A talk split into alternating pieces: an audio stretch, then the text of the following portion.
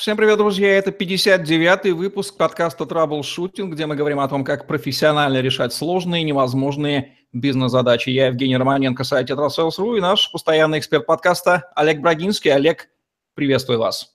Доброго дня, Евгений.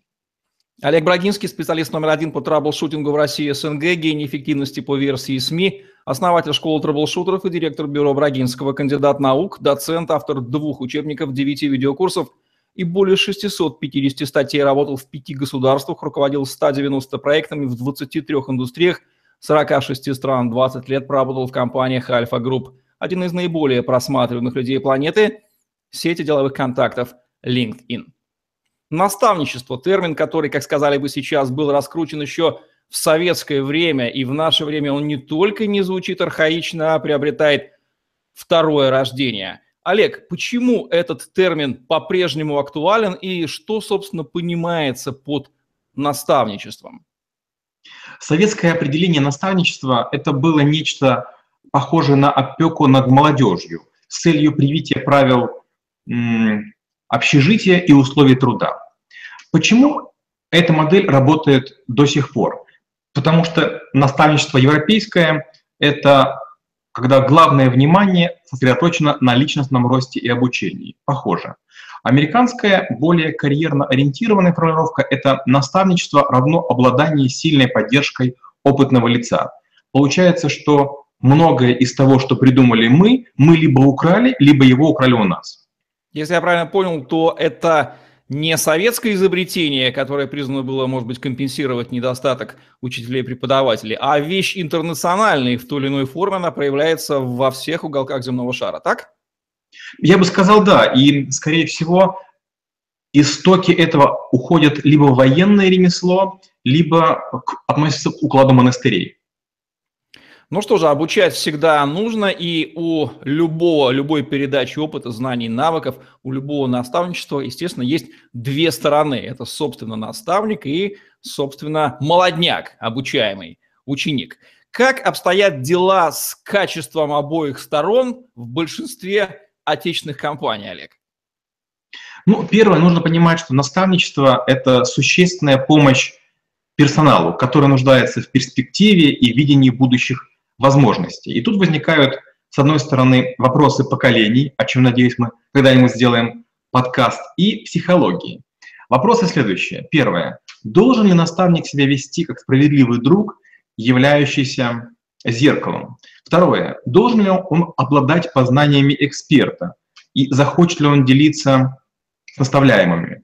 Далее. Если наставник является экспертом, раздающим советы, не ведет ли он себя как коуч?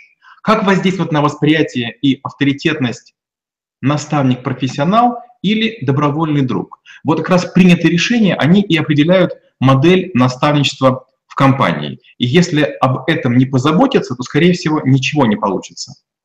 А наставничество – это естественным образом возникающий процесс и стихийно происходящий? Или его можно как-то регламентировать, стимулировать и даже, не побоюсь слова, управлять этим самым процессом внутри бизнеса?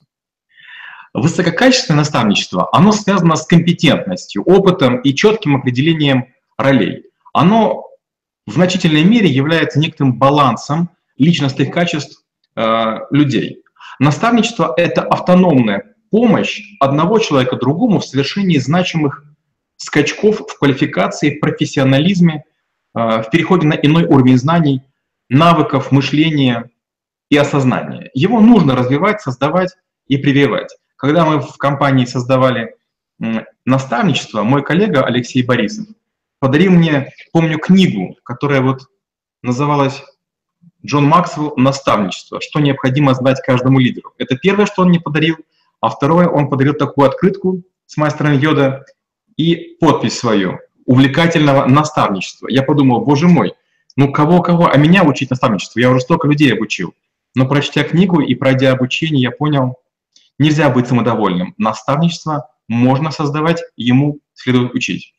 В общем, век живи, век учись, подтверждает Олег Брагинский. А, есть термины, описывающие сходные явления шефства одного человека более опытного над менее опытным, как, например, тренерство, коучинг, преподавание, учитель, ментор – это все примерно из одной области, тем не менее разница есть. Давайте отделим наставничество от вышеперечисленных этих терминов. Давайте попробуем. Ментор с английского слова «наставник» — это так звали героя древнегреческой мифологии, который был мудрым советчиком, пользовавшимся всеобщим доверием. Не уверен, что прав на 100%, но лично мне кажется, что менторство и наставничество – это одно и то же. С другой стороны, наставничество включает в себя коучинг, фасилитацию, консультирование, создание сети контактов, получение привилегированного доступа к информации. Коучинг и наставничество, пожалуй, это наиболее близкие процессы осуществления и поддержки обучения. Но между ними есть, я бы сказал, два критерия, по которым они отличаются. Первое. По характеру обучения коучинг краткосрочный, а наставничество обычно долговременное. И второе, по отношениям власти и авторитета.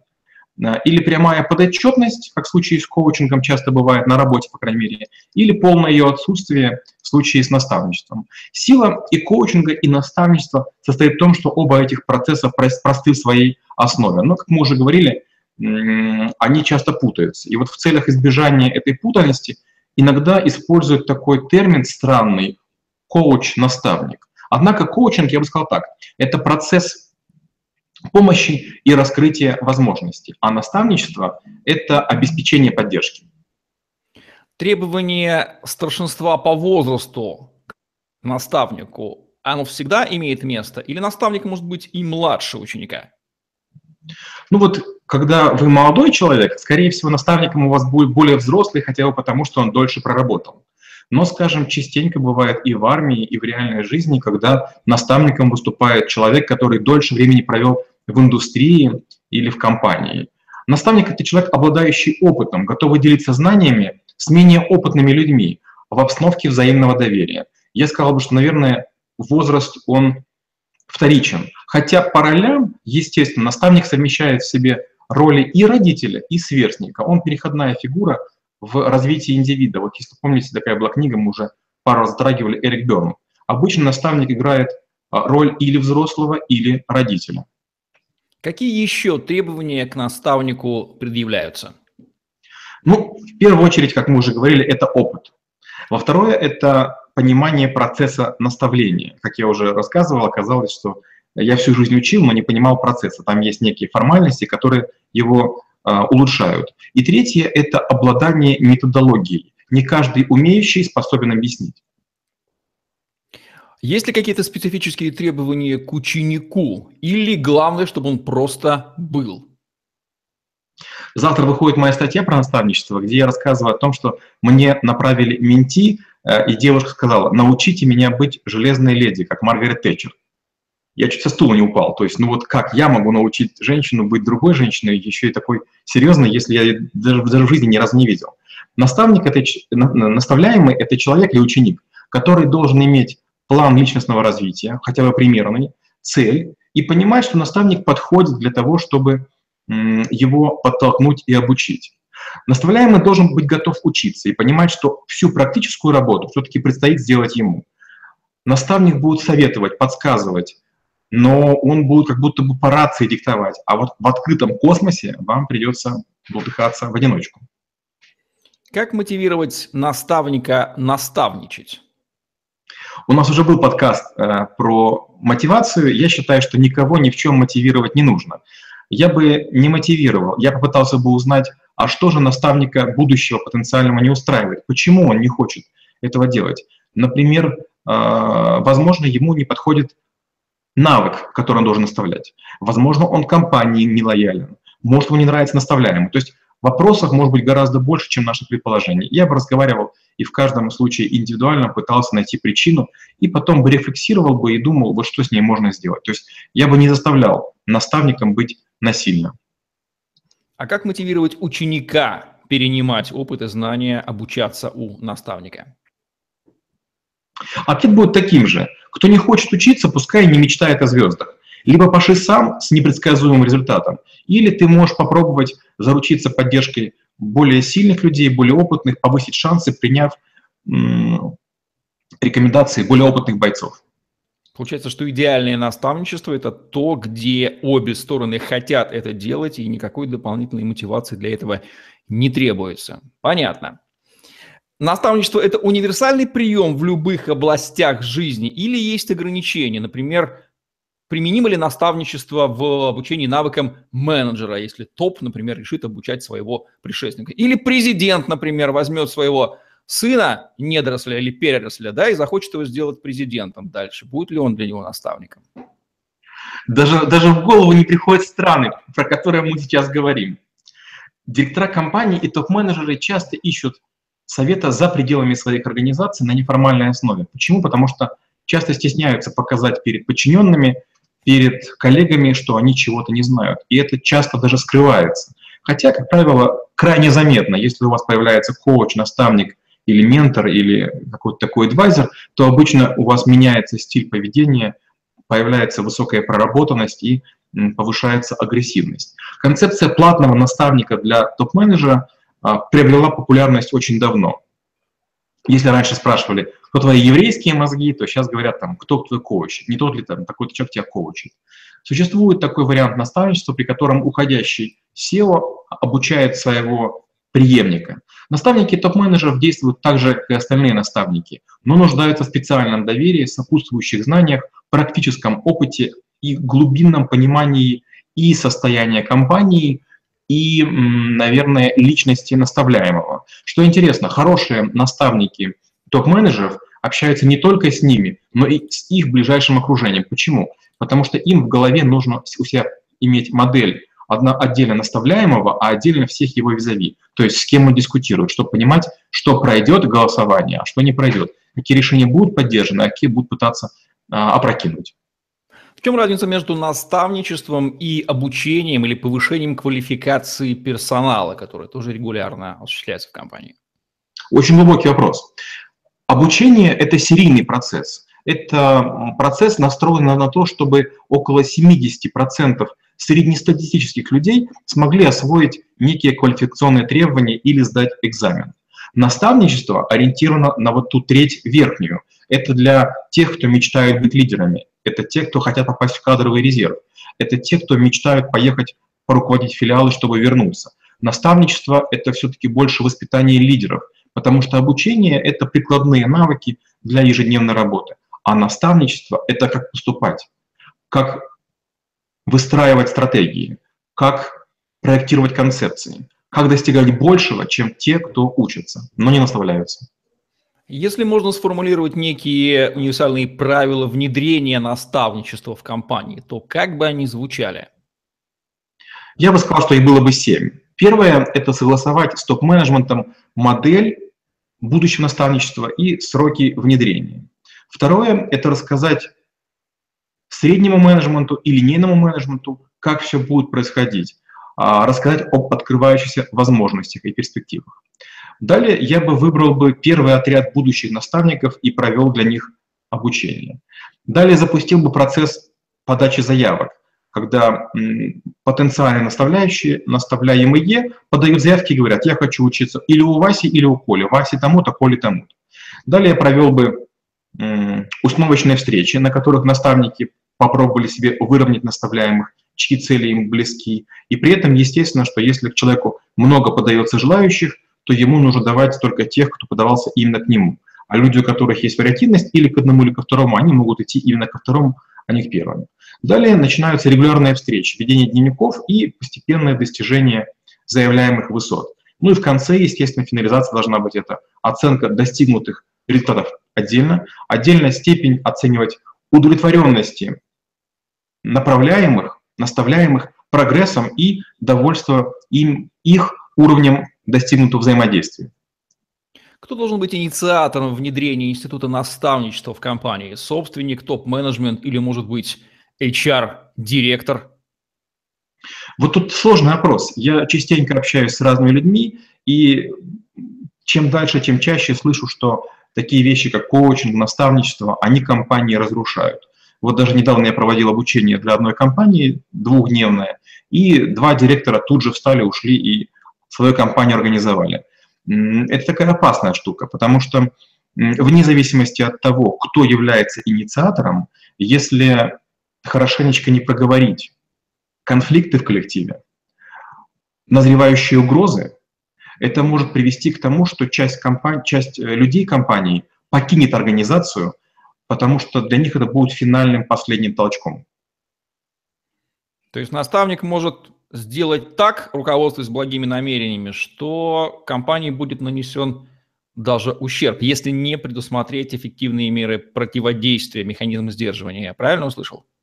Я скажу больше, я даже когда заявляю ограничение об ответственности, я всегда честно признаюсь, что я действую в интересах личностей, а не в интересах организации. То есть, если кому-то нужно, чтобы я действовал в интересах организации, заранее заявите, иначе будет вот тот эффект, о котором я сказал чуть ранее. Если пригодный для наставничества персонаж в компании, ну вот никак не желает обучать, хотя он мог бы выступить, и мы понимаем, да, он сам понимает, но вот нет мотивации. Означает ли это, что не надо его трогать, либо все-таки нужно поискать, ну, ценный-то ресурс пропадает, не задействованный, может найти у него какие-то кнопки, на которые нажать? Есть хитрость. Такому персонажу, который лично не хочет преподавать, надо дать чуть менее приятную, чуть, чуть менее почетную работу. Если ты наставник, то к тебе стоит очередь. Ты о чем-то беседуешь, чему-то учишь, люди волнуются, тревожатся, возникает какое-то будоражение. И есть второй вариант – дать человеку так называемую пыльную или канцелярскую работу. Не хочешь учить живых людей – пиши мертвые методички. И вот многие, кто начинает методички писать, через время говорят, да мне проще рассказать. И мы говорим, ну замечательно, вот ты рассказывай, а мы будем тебя конспектировать, ты проверишь. И так человек из состояния находящегося в ракушке вынужден вылезть, потому что писать ну, совсем уж неприятно. Кстати, а какая вот подсознательная глубинная психологическая мотивация у истинного наставника? Просто желание обучать, передавать свой опыт или корысть какая-то, или что-нибудь еще? Я не знаю, как насчет корысти, вот я не могу, не могу за всех говорить. Мне кажется, что наставником быть даже почетно. Ведь каждый из нас бывало приходил на рабочее место или на учебное место и понимал, что его не ждут. Грязный рабочий стол, грязная клавиатура, монитор с отпечатками пальцев другого человека и чувствовать себя неприкаянным. А другому заботиться все-таки приятно, так же, как и дарить подарки. Мне кажется, что есть вот немножко тщеславия, немножко самолюбования, немножко радости от того, что твои знания кому-то могут пригодиться. Как измерить эффективность наставничества? Я думаю, что есть несколько показателей. Важнейший из них – это количество пар, которые не распались, наставник наставляемый, которые дошли до финала. А. Б. Те из них, кто выполнил планы личностного развития, а, хотя бы процентов на 80. И, естественно, от количества пар, которые стартовали при заявленных начальных целях. Топ-3 ошибок в наставничестве, если они существуют. Как он звучит? Я бы сказал так. Наверное, первое – это делить, кто что должен делать. Надо понимать, что наставник наставляемому ничего не должен. Даже если это и оплаченная роль, все равно она подразумевает подсказки, советы, но не выполнение работы за. Второе – это попытка пересаживать обезьянку когда кто-то говорит другому, вот сделай эту работу, пожалуйста, за меня. И третье – игра в поддавки, когда кто-нибудь начинает заявлять или слишком низкие цели, или хвалить за достижение посредственных результатов. Кстати, должно ли наставничество оплачиваться или нужно искать другую мотивацию? Я бы сказал так, мне кажется, что наставничество и так само по себе является мотивацией. Ведь представьте, если к вам выстраивается серьезная очередь, и люди конкурируют, чтобы получить ваши знания. Мне кажется, это один из способов повышения социального авторитета. Я бы не платил за наставничество. Наверное, идеальным мотиватором к наставничеству будет понимание, что сама возможность наставничества – это есть привилегия, такая великая, э, мотивирующая это делать вещь. Как тогда Том Сойер красил, например, забор, вернее, продавал ребятам возможность покрасить забор, также где-то должно быть с наставничеством, да? Я скажу больше. А, был, был такой год, когда ко мне э, наставляемых записалось больше, чем моему шефу. Я помню, как мой HR волновался. Все ходили и говорили, ну как же так, это же неприлично, давайте перепишем, давайте переделаем. А я для себя подумал, ой, боже мой, какие маленькие все-таки вещи вас волнуют. Шеф, может быть, и не должен учить. Он первое лицо, пускай он занимается большими работами. Если ко мне записались, значит, наверное, я интересен. Все равно ведь я всех взять не могу. Какой повод волноваться? Нужно ли специально обучать потенциальных наставников наставничеству или такой природный навык, у него есть природная склонность, естественная какая-то такая вот навык передачи? Навык ну вот тут такая штука интересная. Коучи более-менее договорились. Они создали ассоциации, они проходят обучение, сертификацию, они регулярно встречаются. Наставничество, то, о котором мы с вами говорим, которое на, на, на работе, в компании, в организации, вот то, которое бесплатное, вот тут, к сожалению, слишком много самодеятельности. И, естественно, часто возникают разные нюансы, начиная от сексуальных домогательств, заканчивая того, что человек учит не тому, что он хочет, а он попадает в подмастерье и решает какие-то задачи для наставника. Такое часто встречается, кстати, в научной среде. То есть ты хочешь написать диссертацию, идешь к потенциальному более сильному эксперту, и вдруг ты оказываешься чернорабочим в, в его научных изысканиях. И здесь мы плавно подходим к вопросу возможной конкуренции между наставником и учеником. Бывает ли такое, что наставник чувствует, что может вырастить конкурента, является ли это тормозом для наставничества, не происходит ли в его голове такая борьба между светлым образом учителя и темным образом а, не вырастить себе конкурента, что вполне может произойти. Вот часто меня привлекают в компании именно в той ситуации, про которую вы говорите. Но тут еще другая опасность есть. Есть люди, которые настолько засиделись, приросли к своим рабочим местам, пустили корни, заросли мохом, что, среди прочего, они и знаниями не хотят делиться. То есть знания – это единственное, передача знаний – это единственное, что отделяет их от увольнения. Знания их компании, э, организации нужны, а, они полезны, они ценны, но люди стали давно или противны, или малоподвижны, инерционны, не желают модифицировать поведение, и тогда, да, начинается насильственное извлечение знаний, тающая процедура. Полагаю, что наставничество, оно не ограничено бизнесом или какой-то деятельностью, есть гораздо более жизненная область, где все мы так или иначе занимаемся наставничеством. Это область отношений между родителями и детьми. Так ли это и является ли родитель наставником для своего ребенка? Правильный родитель. Ну вот мы можем сколь угодно долго говорить о каком-то гипотетическом родителе. Я не вижу, чтобы у моих э, товарищей или у меня получалось. И моих детей учат э, другие люди, и я часто э, учу других людей, и часто мне говорят их отцы, послушай, ну почему он тебя слушает, а меня нет? Тут очень важно понять, что авторитет родителей кратковременно падает для детей в подростковом возрасте при повышении автономности неокрепшей личности. У моего друга дочка учится в Швейцарии, в такой престижной школе, а, и она как-то очень трепетно относится к родителям. Я с ней как-то поговорил и говорю, а расскажи, почему ты все время так превозносишь роль родителей? Мне просто интересно, это вас так учат этому? А она говорит, у нас есть несколько учителей. Есть учителя, которые нас учат предметам, у нас есть церковный наставник, который не очень, не очень-то проповедует религию как таковую, потому что мы там многонациональные, а вот он повышает роль семьи, роль отца, матери. И он постоянно говорит, помните, это они отправили вас на обучение, это они за вас заплатили. И я подумал, вау, вот такого наставника я бы хотел своей дочери тоже. Кстати, каких вот функций наставника родителю избежать не удастся, и лучше бы их сразу на себя принять, и хотя бы на основании того, что их нельзя делегировать никому. Можно нанять преподавателя, изящных искусств, но какие-то вещи способен передать только родитель-наставник. Ну, я бы сказал так, если вы хотите, чтобы ваш ребенок а, с вами взаимодействовал долго, системно и участвовал в фамильном бизнесе, вам нужно этим заниматься. Но вот представьте, я был недавно на конференции, и там такую услышал речь, что вот представьте, есть люди, которые разливают вино или делают какие-то дорогие спиртные напитки. Сегодня они разливают вино, которое делали их деды. А виноград, из которого они сделают сок, будут разливать их внуки. И вдруг, представьте, приходит такой ребенок к вам и говорит, там, папа, мама, знаете что, я хочу быть космонавтом, хоккеистом или певцом, спортсменом. И, и что? А для кого мы это все сажали? И вот, наверное, наставникам придется быть в передаче национальной культуре, если семья старается ее сохранить, национальный язык, наверное, отношения между родными и близкими, потому что а, есть семьи, в которых тети, дяди неизвестно. Скажем, в моей семье мы знаем на 7 поколений, кто кому чей родственник, фотографии пронумерованы, разложены, у всех одинаковые копии, то есть у всех одинаковые альбомы, и мы понимаем, где что происходит. А, и, наверное, отношение к труду и вещам.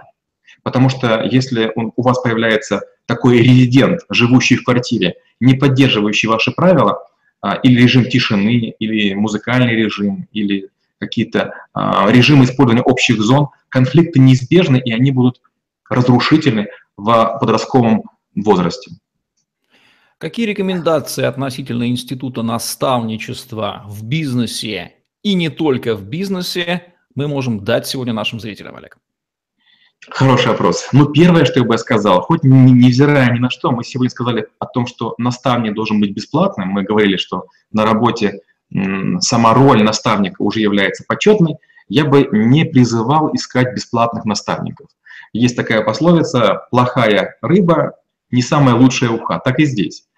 К хорошим наставникам стоит очередь, и в качестве ограничителя они ставят высокую цену. И как раз высокая цена, она позволяет понять, что, наверное, наставник или не нуждается в деньгах, или у него такое количество наставляемых, что он может себе позволить отсеивать. Это, пожалуй, будет первая рекомендация. Вторая рекомендация.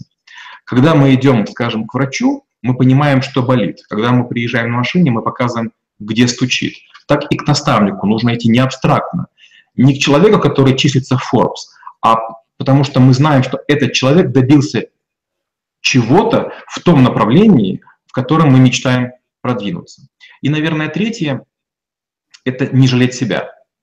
Вот нужно понять, что процесс передачи знаний будет болезненным. Вы не можете прийти к самому крутому а, конькобежцу на лед и с первого дня хорошо кататься. Будут и падения, будут обязательно синяки, будут обязательно царапины. Обучение не бывает без терний. Зато потом через тернии, как говорится, к звездам. Кстати, как нужно выбирать себе наставника, если мы созрели до понимания этого дела? Наставника выбирать непросто. Почему? Потому что наставник должен разделять ваши ценности. Скажем, если я не очень люблю стартапы наших территорий, то я как наставник для стартапов, ну, наверное, жестокий и чересчур критичный. Но я совершенно лоялен к науке. Я обожаю науку, и поэтому вот там я буду рыть, рыть глубоко. Нужно понять методы наставника. Можно поинтересоваться, а кого он наставлял, что было плохо, что было хорошо. Вот если мы говорим, допустим, хорошо ли поет такой-то певец, мы же не его спрашиваем, мы спрашиваем тех, кто был на его концерте. Вот так и с наставником. Лучше поговорить с теми, кто с ним уже работал. Кто скажет, да, вот знаете, я работал, мы достигли того-то, того. Даже важен не результат, а важно, насколько как человек он раскрывается, передает знания, полезно ли общение с ним. Ну что же, вот такие вот рекомендации для нынешних и будущих наставников, а также для наставляемых, а также для тех, кто хотел бы использовать всю мощь этого института, ни много ни мало, для блага своего бизнеса или своей жизни. Вот Олега Брагинского в подкасте «Траблшутинг», где мы говорим о том, как профессионально решать сложные и невозможные бизнес-задачи. Олег Брагинский, Евгений Романенко были с вами. Ставьте лайк, подписывайтесь на наш YouTube-канал, чтобы не пропустить новые ежедневные видео с вашими любимыми экспертами. Наставляйте и обучайтесь. Это полезно. Всем пока. Спасибо и до встречи через неделю.